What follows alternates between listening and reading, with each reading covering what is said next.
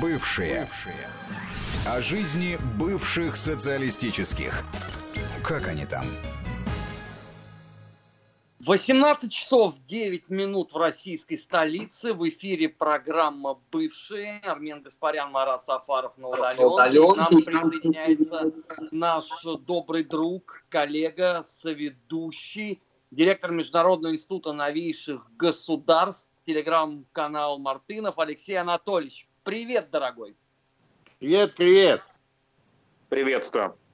А, Леш, ну, а, мы привычно а, начинаем с Украины. У них там, конечно, что не день, то э, вкусная дискотека. Но вот на этой неделе господин Зеленский меня, честно говоря, вот просто покорил. Я, не стесняясь, теперь называю этого человека самым выдающимся политиком 21 века.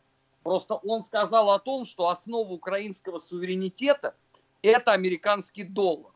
То есть не национальная валюта гривна, а именно американский доллар. Это свежая мысль, вот на мой взгляд. Ну, почему свежая? Она, в общем-то, не такая уж и свежая.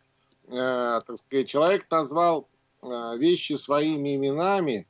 Ну, наверное, странновато, когда подобные сентенции мы слышим из уст главы государства, как бы главы государства, но э, на самом деле артист Зеленский выразил всеобщую мысль и отношение, в общем-то, э, к э, государству, к суверенитету и к всему, что там происходит, подавляющего большинства украинских э, граждан. Доллар понад уси. Но, Леш, это не сильно корреспондируется с проявленной гидностью, с небесной сотней, э, с вышиванкой и даже, простите меня, с трезубом, который надо выложить из ковунов, чтобы он был виден с Сириуса. Ну, э, понимаешь, это же все элементы шоу, э, какого-то фестиваля или ярмарки такой, знаешь, сорочинской. Собственно, это свойственно хуторянскому сознанию – вот. А на самом деле, да, на самом деле главный доллар. Есть доллар, хорошо, нет доллара, плохо. Э, очень хочется, чтобы был. Э, а если нет, так уж и не знаю. Нужно собираться и ехать куда-то, чтобы его заработать. Там, в соседнюю Польшу собирать клубнику а, или там сортиры мыть, да, или куда-то еще. Э, кто-то, кстати, и в Россию едет зарабатывать, несмотря ни на что. Вот, так сказать, на этой неделе Украина э, сняла ограничения на въезд в страну. Ну, насколько я понимаю, это и на выезд тоже. Некоторые ограничения сняла, так сказать, хотя бы, чтобы как-то люди задвигались, потому что, сидя на этом карантине, э, конечно, они ни одного доллара заработать не могут. Но при всем этом ведь э, пандемия никуда не делась. Э, на этой неделе стало известно, что заболела супруга Зеленского, а сегодня пришло известие а, о том, что, э, э, господи, а, глава офиса президента Андрей э, Ермак под угрозой коронавируса, это, конечно, уже опровергли наличие у него коронавируса, хотя он на днях общался с Еленой Зеленской. Но тоже это не доставляет особого оптимизма украинцам, рядовым, я имею в виду. Ну, вообще, э, серьезная вспышка же пошла, и там даже Зеленский гневно э, требовал в прямом эфире разобраться, почему, так сказать, вдруг количество выявленных случаев э, ковида на Украине резко увеличилось. Ну, это понятно, в общем-то, потому что системно меры э, не соблюдаются. Хотя, конечно, вот попытка, так сказать, включить меры как в Европе или там э, как у людей э, была. Другое дело, что они толком не исполняются, и до конца они эту историю так и не выдержали. А послушай, как тебе заявление Зеленского вот в начале э, этой недели, что он мечтает заболеть коронавирусом, чтобы быть э, там ближе к тем, кто им болеет. Ну, представляешь, это же вообще какой-то абсурд. И, и, и, и тут же, знаешь, через несколько дней действительно у него жена эту историю подхватила где-то. И вот теперь действительно он ближе. Ну, в общем, это ничего смешного в этом нет. И мы ни в коем случае здесь не ерничаем и не злорадствуем. Все-таки это для людей серьезное испытание, но то, что касается украинского государства, оно все больше демонстрирует свою недееспособность, в том числе и в лице своих руководителей, которые вот оказывается а, действительно а, констатируют и соглашаются с тем, что основа а, сегодняшнего то, что называется украинское государство, это американский доллар. А Но, ну, если а... вот прокомментировать заявление, ну, не нынешних уже заболевших сотрудников офиса, Зеленского, а бывшего, ушедшего в отставку Андрея Богдана, руководителя офиса до недавнего времени, с такими, в общем-то, очень резкими заявлениями в адрес своего не только бывшего работодателя, но и соратника в чем-то, да, о том, что он заявляет, что Зеленский вергает Украину в хаос и так далее, и так далее. Ну, здесь надо э, отдать должное, э, что Зеленский сам, так сказать, нарушил неписанное правило – и э, довольно нелицеприятно высказался по поводу своего бывшего соратника и руководителя собственной администрации, собственного офиса. Ну и он, так сказать, долго не заставил себя ждать с ответом. Э, и здесь они друг другу, в общем-то, стоят. Э, то есть один обвинил э, того, значит, в недееспособности, другой тоже, собственно, Э, обвинил, э, так сказать, в том же своего бывшего работодателя. Поэтому здесь это ничего такого в этом принципиального я не вижу. Ничего нового, кстати, он своих, в своем этом Фейсбуке не сказал. Но, а, Леш, мы же вот э, сколько лет уже это обсуждаем, и вот всякий раз теплится надежда, что ну вот какая-то точка дна, она уже пройдена. И вот люди сейчас э, ну, должны уже начать отдавать себе отчет э, в том, что происходит, э, что именно входит в их обязанности. Но вот неделя сменяет неделю, и я вот просто иной раз думаю, ну вот хорошо, они вершину диалектики Гегеля, я имею в виду, что все действительно разумно, уже растоптали. Ну, может быть, стоит просто остановиться, подумать, ну, хотя бы там, я не знаю, оглядеться. Ну, они же просто с каким-то маниакальным ослиным упорством продолжают идти за вот этой э, пластиковой морковкой. Ну, во-первых, э, они э, не имеют возможности остановиться, потому что когда они остановятся, они упадут как раз вот в ту самую, так сказать, бездну, о которой ты говоришь. А двигаться, э, по-прежнему двигаться в этом э, сомнительном направлении им просто позволяют и даже поощряют извне э, активно, так сказать, подбрасывая какие-то там и, и материальные, и нематериальные средства. Вот на этой неделе, например, возникла формула, но правда из уст министра иностранных дел – Украины, и э, я не э, слышал и не видел нигде на официальных источниках э, НАТО э, вот этой формулы, э, что, дескать, Украине предоставляется э, э, какой-то, знаешь, наиболее благоприятная форма партнерства. Вот что это такое наиболее благоприятная форма, совершенно непонятно. Анатолий, а, а прости, я тебя поправлю а, в 2009 году, если мне память не изменяет, ближе к осени, а, покойный теперь уже сенатор Маккейн обещал особые условия для Грузии в НАТО. Но они, правда, не были выполнены. Ну, да, ну тогда, во-первых, была формула несколько другая, и, и все-таки это был, ну, со всем уважением, сенатор Маккейн, своеобразный, э, так сказать, э, сенатор со своеобразной риторикой, взглядами, и все-таки это был сенатор США, а не э, чиновник НАТО или там какой-то высокопоставленный руководитель НАТО. Да? И вообще-то все эти истории прямо противоречат э, уставу НАТО, да, который, э, так сказать, гласит, что невозможно никакое партнерство со странами, на территории которых э, существуют неразрешенные э, конфликты. На Украине, как известно, идет гражданская война, и, и со, со странами, у которых есть некие э, территориальные разногласия. Сказать, ну, у нас-то, конечно, с Украиной разногласий нет, и у нас по Крыму все ясно. Крым это два субъекта Российской Федерации, неотъемлемая часть России, а вот Украина упрямо не желает признавать этой реальности, этого факта, и тем самым она делает невозможным, в принципе невозможным какое-либо э, такое э, углубленное сотрудничество с такой структурой, как НАТО. Ну, Но, может и... быть, это просто заявление для того, чтобы, допустим, мобилизовать украинские ресурсы для участия, скажем, в операциях НАТО, в том числе там миротворческих, чтобы, собственно, украинцы, ну как это было многократно, да, с Грузией, а, участвовали, скажем, в, в операциях в Афганистане, еще в каких-то частях мира.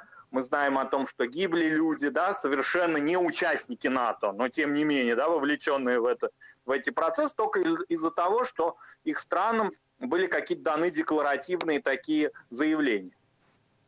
Ну, конечно, но э, я обращу внимание, что это не по линии НАТО шло и идет, это идет по линии других, так сказать, конструкций. И э, еще раз, э, э, это все прямо противоречит натовскому уставу. И либо надо менять устав, э, и тогда уже, как говорится, по-другому действовать.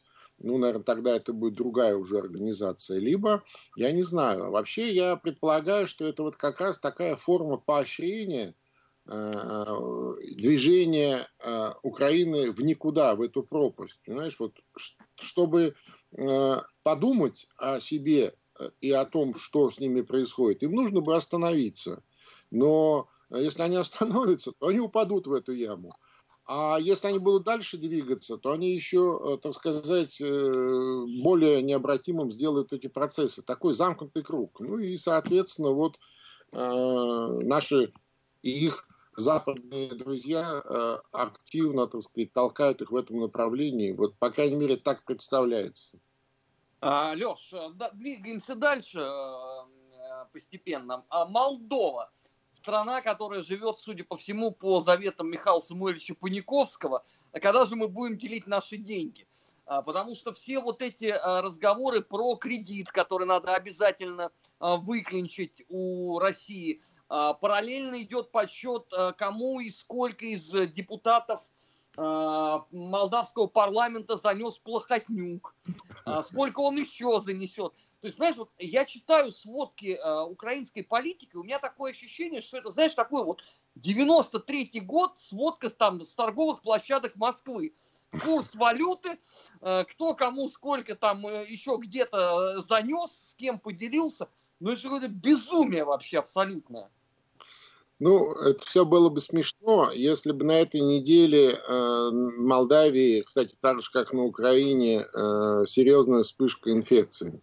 Там порядка 700 выявленных случаев вот несколько дней назад. Э, то есть они, по сути, откатились к э, истории, которая была там в апреле, в начале мая. То есть для Молдавии это много. Это много. Я напомню, что Э, Молдавии проживает там по, э, ну, по статистике 3,5 э, миллиона человек, там реально меньше, конечно, и, ну, представляешь, там 700 в день, это очень много, и ответить на вопрос, почему так, власти не могут. Более того, тоже вот буквально на прошлой неделе премьер-министр вообще выступал с обращением и категорически просил всех сидеть дома, потому что если они заболеют, то лечить их негде, и еще чуть-чуть, и наступит коллапс э, системы здравоохранения, и нужно будет звать кого-то на помощь. А кого звать на помощь? Ну, вот румынские врачи, там, кстати, не по государственной линии, а совершенно, так сказать, по каким-то гуманитарным программам немного помогают, ну, насколько могут помогать, помогают. Вот. И, конечно, на этом фоне э, все эти э, псевдополитические ужимки э, вокруг э, предстоящих президентских выборов осенью и э, возможного назначения досрочных, если коалиция развалится, ну, выглядит так, э, так сказать, сомнительно и не слишком весело. Хотя, конечно, вот эти заявления президента Дадона о том, что э, несколько депутатов его фракции ему лично пожаловались, что им предлагали деньги, чтобы они ушли из коалиции, а, там до миллиона долларов, и они вот отказались и пришли и сказали, вот мы такие честные, порядочные люди. Слушай, ну получается, что в Молдавии для депутатов уже миллион долларов не деньги, да?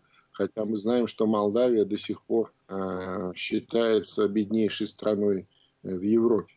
Э, население нищее. Вот сейчас особенно на фоне этой пандемии, этой эпидемии э, нет никакой работы. То есть сезон, э, по сути, в разгаре. Сезон имеется в виду заработков там, либо на сельхозработах, либо на строительных работах. Июнь месяц – это самый, так сказать, ну, это месяцы, которые кормят потом не только самих, э, так сказать, зарабичан, да, говоря украинским, э, украинской терминологией, но и, и их семьи, и их там детей, родителей и так далее. И вот сейчас э, кошмар происходит. Ну, а, а вот а для депутат-социалиста миллион это уже, значит, вот не деньги. Хотя тоже вопрос, кто вообще может в нищей стране предлагать миллион за то, чтобы уйти из фракции, ну, сомнительно, да, но тем не менее это прозвучало из уст президента Дадона, но ему виднее, наверное. В данном случае, так сказать, здесь э, он э, более компетентен в этой экспертизе. А, Леш, меня, знаешь, вот э, поразила просто такая ну, полудетская обида Дадона, что вот, значит, деньги предлагают только депутатам из партии социалистов, вот они там ходили в прокуратуру, об этом рассказывали, а, дескать, вот демократам денег никаких не предлагают. Он забыл просто, кому принадлежит Демократическая партия Молдовы. Да нет, ну слушай, ну там очень много юмора. А, и э, я думаю, что дело здесь не в деньгах. И, и, конечно же, никто там миллионов, э, так сказать, за это не предлагает. Понимаешь, здесь вот это очень какая-то странная история. Ну, я понимаю, что дело об украденном миллиарде там длится уже сколько лет, да, и, и, и до сих пор, и даже если бы этот миллиард, так сказать, каким-то образом распределить, ну, ну, это же будет совсем, совсем не так, понимаешь? То есть, и в конце концов, его же воровали этот миллиард не для того, чтобы его разделить на всех, ну, хотя бы если не всех граждан э, Молдовы, то вот э, представителей так называемого политического класса, да, там всяких депутатов, примаров там и так далее. Вот, поэтому... Но тоже ну, примарам все... не всем достанется. Есть примары, кому точно ничего не перепадет. Конечно, но ну, все это очень сомнительно, понимаешь? И э, я не знаю, э, на кого это все рассчитано. Ну, видимо, это уже, знаешь, это сложившиеся такие мемы и такое отношение людей к собственному государству, к собственным значит, чиновникам, депутатам, что все покупается, продается, и ни у кого даже не возникает какого критического восприятия. То есть, ну, представляешь, приходишь в прокуратуру, говорит, здравствуйте, мне вчера предлагали миллион долларов, но я отказался. Какие они мерзавцы. Ну, и это ни у кого не вызывает э, каких-то, знаешь, таких э, сомнений, да, то есть что это вообще за гражданин? Может, он перегрелся на солнце? Нет, это нормальная практика, вот, вот так. Вообще, конечно, в нищих странах есть э, гипербогатые люди, это правда. Ну и заметь, что они всегда в пределе. Ну, что вот сколько лет это идет дискотека, а они все еще могут нас удивлять. Знаешь, это же ведь показатель вот класса, я считаю. Ну, я не знаю насчет класса. Э, вот, э, буквально через неделю на следующий собирается Дадон в Москву на аппарат Победы. Но я бы, кстати сказать, его бы очень хорошо бы Э, проверил сперва бы на этот, на этот вирус, потому что, ну, все-таки, если он будет контактировать с первым лицом у нас, ну, слушай, это серьезная вещь. Э, а у них там вспышка сейчас, у него там тоже и в аппарате больные, и э, там и еще, так сказать, где-то, и в партии, и, так далее. Еще неизвестно, что он нам за заразу сюда привезет, понимаешь? Поэтому надо, конечно, очень тщательно проверить и желательно перед тем, как он будет контактировать с президентом России, поддержать его здесь где-нибудь на обсервации. Хотя бы Тогда он сейчас уже должен приехать, чтобы по... отбыть карантин до парада победы. Ну, по, ну, по логике, да. По логике он должен уже сейчас где-то приехать и проходить обсервацию. Потому что, ну, кто знает, с кем он там будет общаться и и, и, и там, ну слушай, это такая вещь, вирус по воздуху может прилететь, так сказать, кто-то где-нибудь чихнет не, не, не по ветру, и, и что теперь? Да, согласен, хорошего в этом э, мало. Бывшие э, в эфире Вести ФМ Армен Гаспарян, э, Марат Сафаров, Алексей Мартынов. Подводим итоги прошедших семи дней на постсоветском пространстве. Сейчас впереди вас ждет выпуск новостей. Э, сразу после этого мы продолжим. И в том числе поговорим о том, как справляются с пандемией в странах ближнего зарубежья. Не переключайтесь. Бывшие. Бывшие. О жизни бывших социалистических. Как они там? 18 часов 34 минуты в российской столице. Программа «Бывшие» в эфире Вести ФМ. Армен Гаспарян, Марат Сафаров и Алексей Мартынов. А, в прямом а, эфире, и мы продолжаем. Э, может быть, еще просто не все знают, но теперь программа «Бывшие» еще э, есть и в формате видео. Она будет выходить по пятницам, э, по-моему, в 15.00 на канале в Ютубе Соловьев Лайв.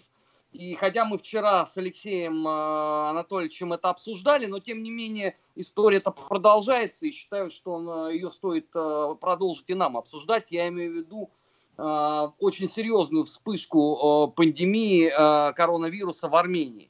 Несмотря на все заявления Никола Пашиняна, апрельские, о том, что это все не страшнее ветрянки, ситуация очень сложная, и грузинские власти уже оказывают помощь Армении – потому что действительно ситуация, по-моему, там уже в какой-то момент может выйти из-под контроля и получиться вторая Италия. Ну, конечно, э, ситуация тяжелая. Э, но, кстати, я обращу внимание, что э, сюжеты похожи, между прочим. В Армении, может быть, чуть хуже сейчас, чем в Молдавии, но логика-то та же. Вот это вот стремление, ну, кстати, на Украине отчасти просто масштаб другой.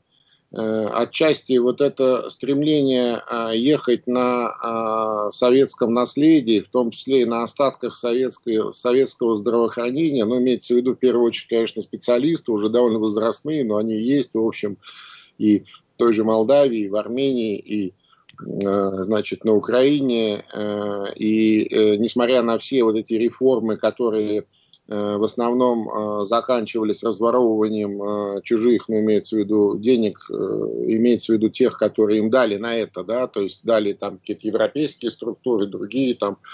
А, и, собственно, старая до конца еще советская не разрушена, а новая так ничего и не сделана толком. А, ну, есть плюсы в этом тоже, но тем не менее на этом ехать без конца невозможно да, и э, вот, пожалуйста, э, все уже выходят из этой истории, Европа уходит, выходит, а мы выходим, слава богу, жизнь, э, нормальная жизнь возвращается, и э, так сказать, бытовая жизнь, и культурная, и даже общественно-политическая. Вот у нас э, голосование по поправкам будет в ближайшее время, вот 25 числа начнется уже предварительное голосование, 1 июля основное, э, парад у нас победа состоится обязательно, ну и так далее. А эти страны э, вновь падают в эту пандемию. Понимаешь, и это не вторая какая-то волна. Это та же самая волна, с которой они не справились. И боюсь, что самостоятельно им не справиться. И, э, конечно, э, одно дело в таком популистском угаре э, поставленным голосом говорить те слова, которые хочет слышать толпа, и на этом, так сказать, тренде попытаться перехватить власть и сидеть вот на этом главном стуле премьер-министра, и совершенно другое соответствовать каким-то вызовам которые угрожают и государству, и народу. А, ну, не, как он может справиться с этим? Вот ты справедливо, Армен вчера сказал, а, он э, журналист, он журналист, который случайно попал в политику через вот эти все сорсовские структуры, да, и, собственно, на этой волне он оказался и в тюрьме, когда активно участвовал в организации переворота. А, и после, собственно, на этой волне угодил в парламент в виде там оппозиционного депутата, от которого ничего не зависит в принципе, да, ничего не зависит. Ну, журналист он, в общем, ну, ну журналист. Ну, такой, кстати сказать, каких-то звезд с неба не хватал, но был достаточно известный репортер, который писал на остро политические темы, довольно демагогические, но э, писал то, что от него хотели э, его работодатели, либо э, значит, какие-то заказчики, которые платили за те или иные материалы. А тут, представляешь, он руководит государством. И, кстати, когда ему предъявляют претензии сейчас, что же такое происходит, он отвечает на все, я легитимно избранный. Ну да, ты, ты может быть и легитимно избранный, никто же не говорит, что ты нелегитимен. Но это уже было два года назад. Сперва вы устроили этот переворот с революцией шагов, потом, так сказать, легитимизировали эту всю историю через выборы.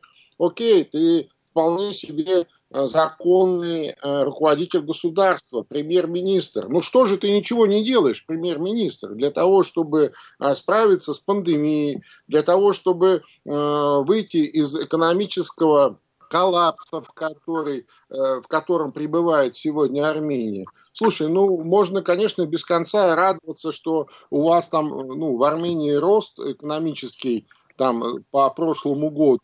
Но он же не потому, что это сделал или э, э, там Пашинян или его команда. Это скорее вопреки инерционные процессы, связанные с э, э, теми результатами, которые дает Армении, скажем, формат Евразийского экономического союза, ну, в котором Армения активно участвует. Это вполне прогнозируемые вещи, и это скорее такое доброе наследство, да, которое он получил и которое он не может толком использовать. Э, эти показатели могли быть гораздо эффективнее, больше, если бы, ну, имеется, я имею в виду роста, да, если бы а, кто-то более толково этим занимался, понимаешь? Алексей а Анатольевич, а, а собственно, диаспора армянская зарубежная, она не разочаровывается в Пашиняне? Она вкладывая средства, помогая, э, курируя и координируя различные благотворительные проекты масштабные, да, она чувствует вот вообще какую-то отдачу инфраструктурную, в том числе вот о чем вы говорите, качество жизни и вообще безопасность да, людей в условиях пандемии. Претензии какие-то вообще звучат из-за рубежа? Претензии отовсюду звучат. И я больше скажу, Марат, э, зарубежная диаспора и не очаровывалась Пашиняном. Вообще, вот тот э, объем а, а, инвестиций, а на самом деле э, это вот, так сказать, скажем так, помощь диаспоры, да, то есть в виде инвестиций в Армению резко сократилась за эти последние два года. Понимаешь? И э, благосостояние людей сильно упало, доходы очень упали. Э, понятно, что сейчас пандемия, э, нет возможности выехать на заработки, и еще хуже все стало. Э, казна, в общем, пуста, и, скажем, э, история вот с реконструкцией армянской АЭС очень показательна в этом смысле когда вот буквально, да, несмотря на все то, что связано с пандемией и так далее, вдруг премьер-министр Пашинян э, подписывает распоряжение о том, что э, собственными силами Армения, армянский бюджет будет проводить эту реконструкцию. Там миллиарды. И, и с таким, так сказать, рефреном, что, дескать, раз русские не хотят, мы сами сделаем. Понятно, что они сами не сделают, у них нет на это средств. Да, они закладывают их в бюджет, но их нет.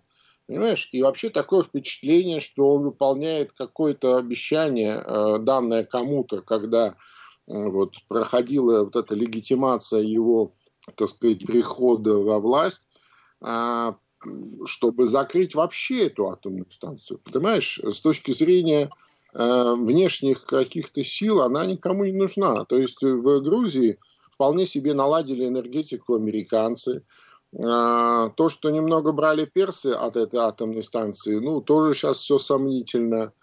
Соответственно, в Турции э, новый атомный проект большой строят. Э, удивительная вещь, да?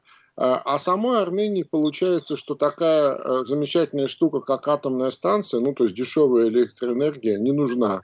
Какого-то энергоемкого производства давно в Армении нет. Им проще купить где-то в Грузии и все. И при том, что на то, что купить нужны же и деньги еще тоже. Тоже удивительные вещи происходят. Понимаешь, удивительные. То есть, или, или скажем, пошел такой осторожный проброс о том, чтобы увеличить налоги на недвижимость э, в Армении. И так, собственно, население сильно небогатое, мягко говоря, еще повышаются налоги на недвижимость. А, активно пошла дискуссия, я думаю, брошенная из администрации э, как раз Пашиняна по поводу того, что появится новый налог на трансферты денег, то есть на переводы э, в Армению денег. Э, ну, Но может это быть... катастрофически будет налог просто для граждан.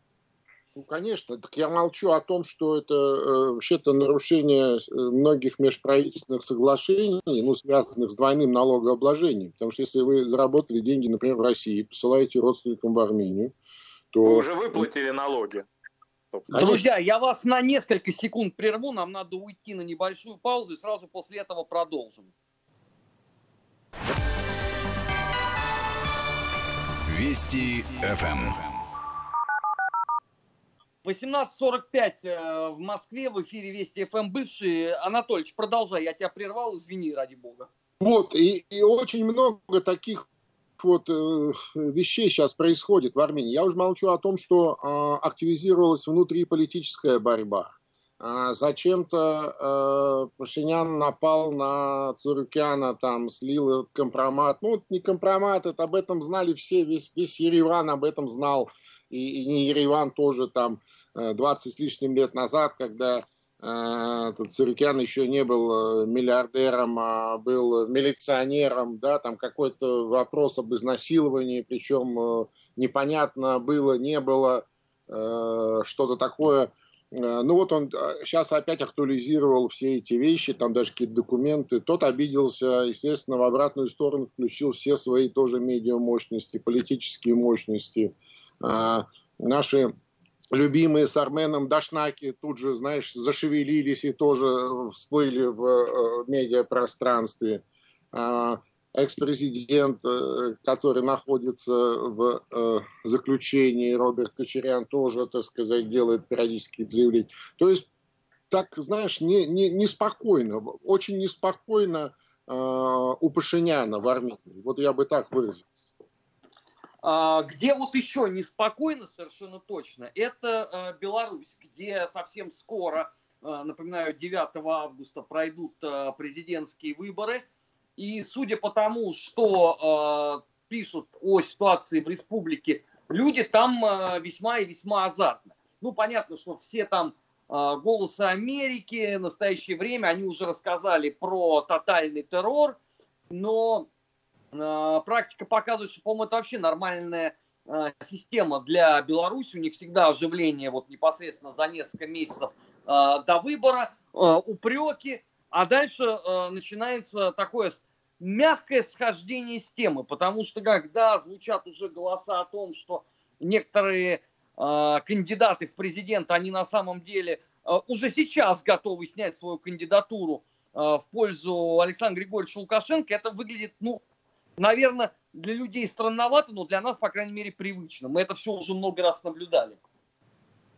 Ну да, э, очень истеричное, очень истеричное политическое поле в Белоруссии. То есть э, Александр Григорьевич лихорадит от, э, так сказать, острых как бы обид и заявлений в сторону Москвы до с точностью до наоборот – до того, что, значит, он уже на все согласен опять и на а, углубление, расширение проекта союзного государства и на общую валюту, и на общую безопасность.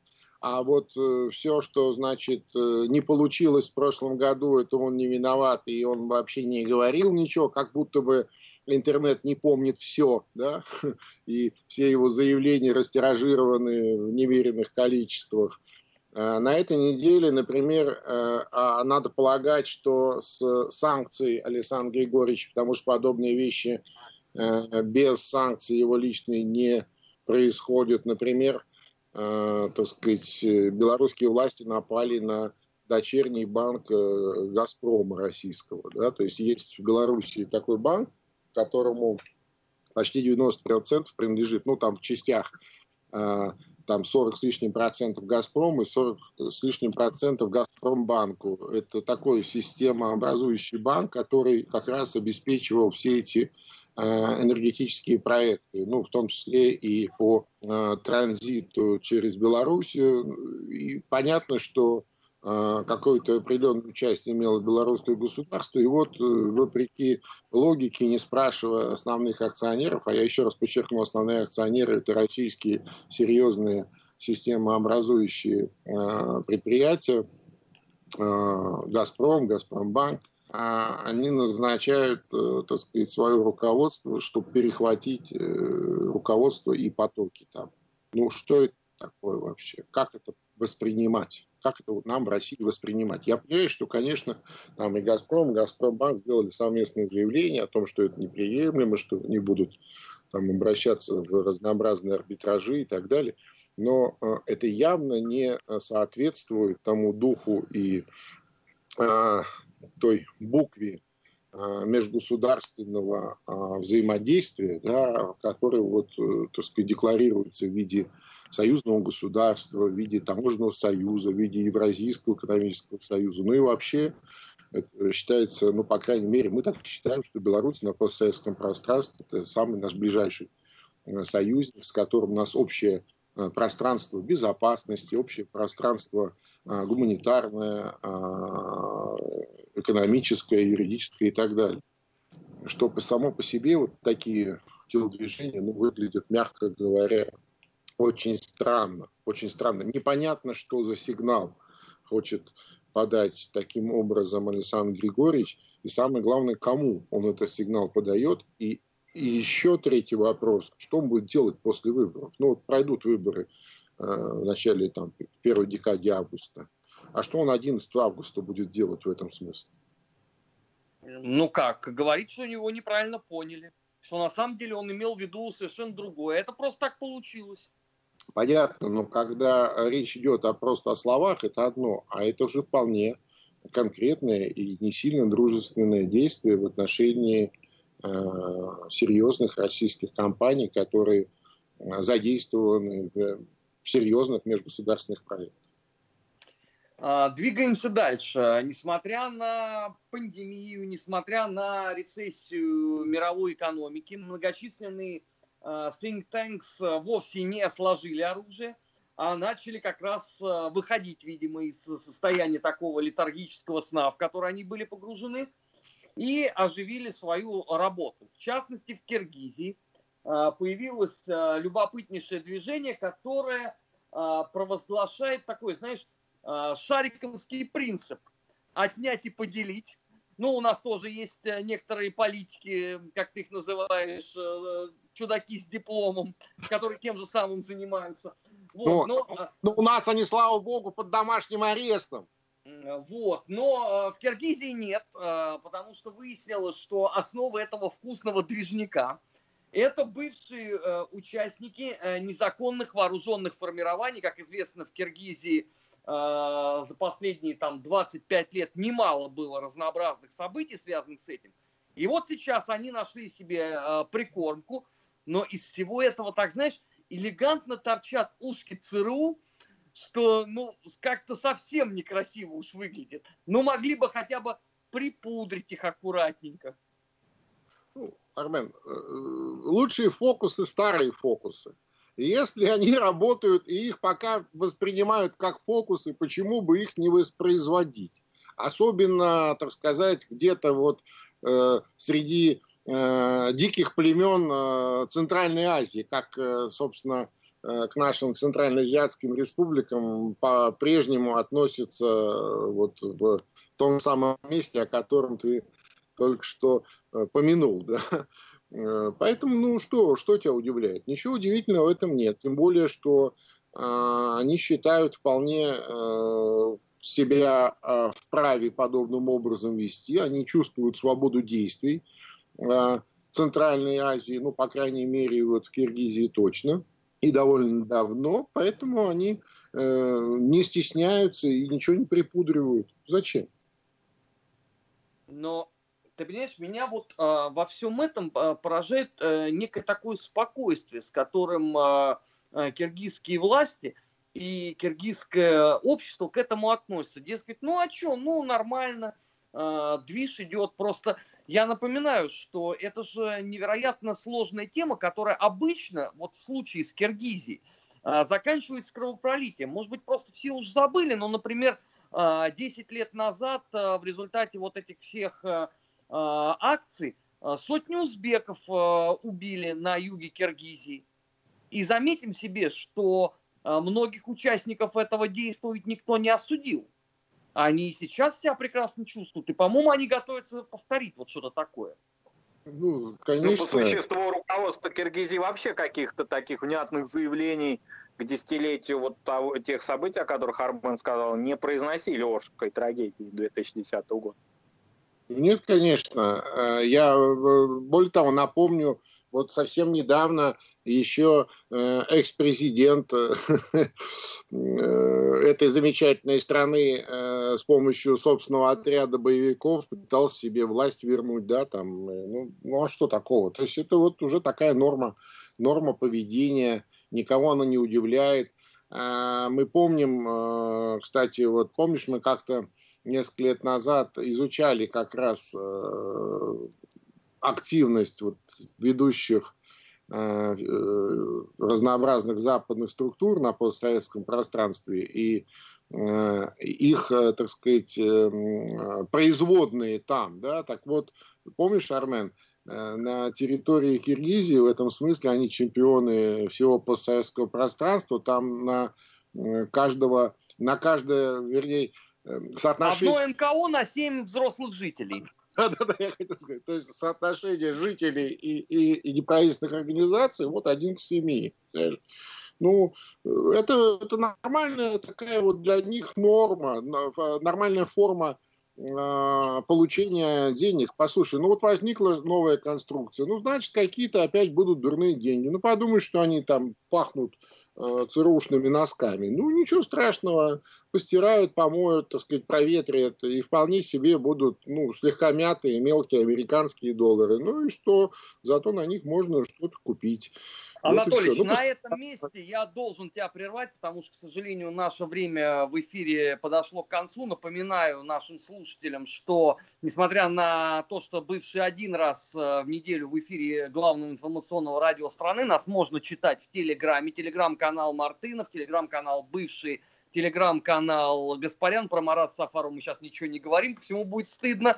А, кроме того, да. каждую пятницу в 15.00 на канале Соловьев э, Лайв тоже будет выходить теперь программа «Бывшие». Друзья, спасибо за этот разговор. До новых встреч. Впереди вас ждет Пока. выпуск новостей. Пока. Бывшие. Бывшие. О жизни бывших социалистических. Как они там?